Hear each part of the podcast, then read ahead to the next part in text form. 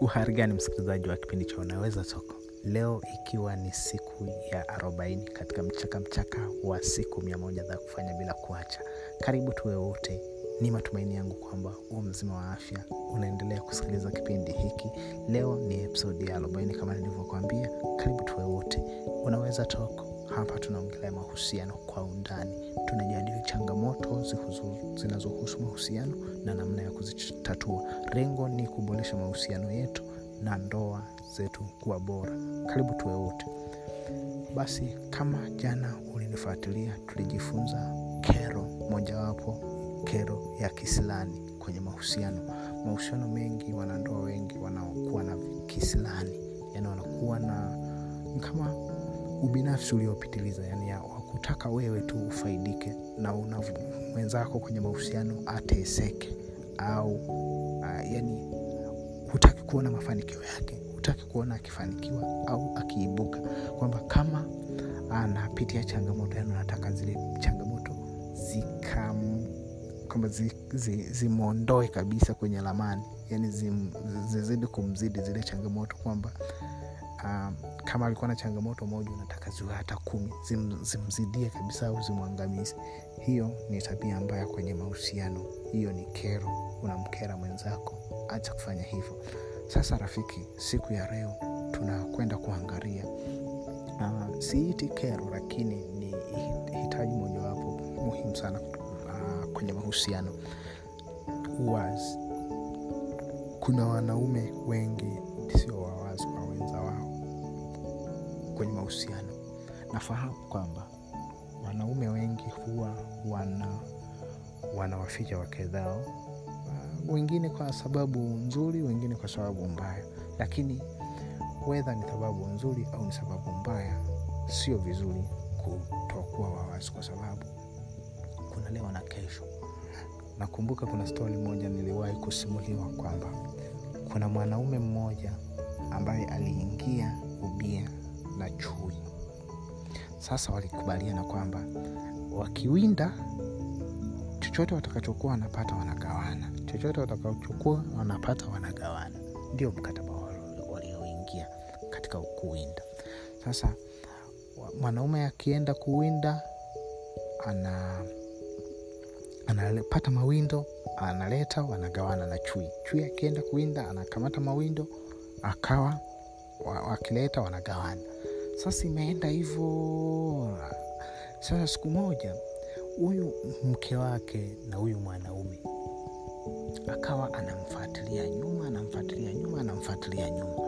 Kwamba hivi huyu anaendaga wapi mme wangu? Kwa sababu si hajawahi kumwambia.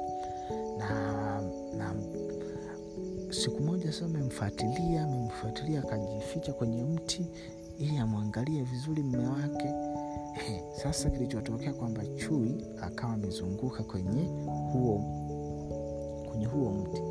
Akakutana na huyu mwanamke akamkamata akamleta pale ambapo wana wanakutania kufanya nini? Kugawana na yule mtu. Ah, sasa yule mwanaume anashangaa anamwona mke wake ndo amekamatwa na nani? Amekamatwa na chui. Analetwa kugawana sasa huyu mwanaume akaanza kumwambia chui hapana huyu ni mke wangu. Uh, samahani huyu ni mke wangu. Ah, chui akasema hapana lazima tugawane kwa sababu mkataba wetu ndio unasema hivyo. Na kwa nini? Eh, kwa sababu hukuniweka wazi kwamba wewe kumbe una mke na una familia. Basi ugomvi ukawa ugomvi mkubwa lakini chanzo ni nini? Chanzo ni kutokuwa muwazi kwenye ndoa uh, hakuwa amemwambia mke wake na wala hakuwa amemwambia chui kwenye ule mkataba. Maana yake ni nini? Maana yake ni kwamba yale mambo ambayo unayaficha kwenye ndoa kwa inaweza ikawa kwa faida yako wewe au kwa faida ya mke wako lakini jua kwamba ipo siku yatajulikana. Na yakijulikana hiyo ndoa haitakuwepo. Mahusiano hayo hayatakuwepo. Wewe kubali kitu kimoja mweke wazi mwenza wako. Wedha apende au asipende mweke wazi. Kwa sababu huo ndio ukweli na ukweli utakuweka huru. Ukificha ukificha jambo itakulazimu tena uendelee kuficha uendelee kuficha. Si unafahamu ile kwamba unavyokuwa unaficha.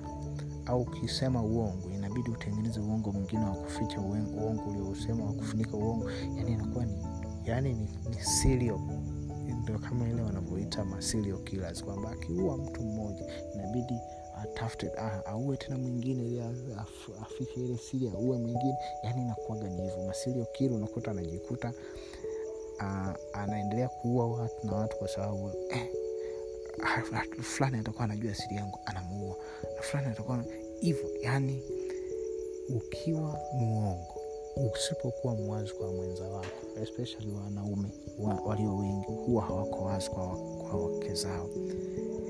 Hilo zoezi huwa linakuwa zoezi endelevu linakuwa unaendelea kufanya kwa sababu ndio maisha uliochagua utatafuta kitu kingine cha kuendelea kufanya kufunika huo uongo wako. Naomba mwache kwenye mahusiano. Mahusiano yanajengwa kwa uwazi na aminianeni wawazi nimefika mwisho kwa leo. Aramsiki. Unaweza toko hekima kwanza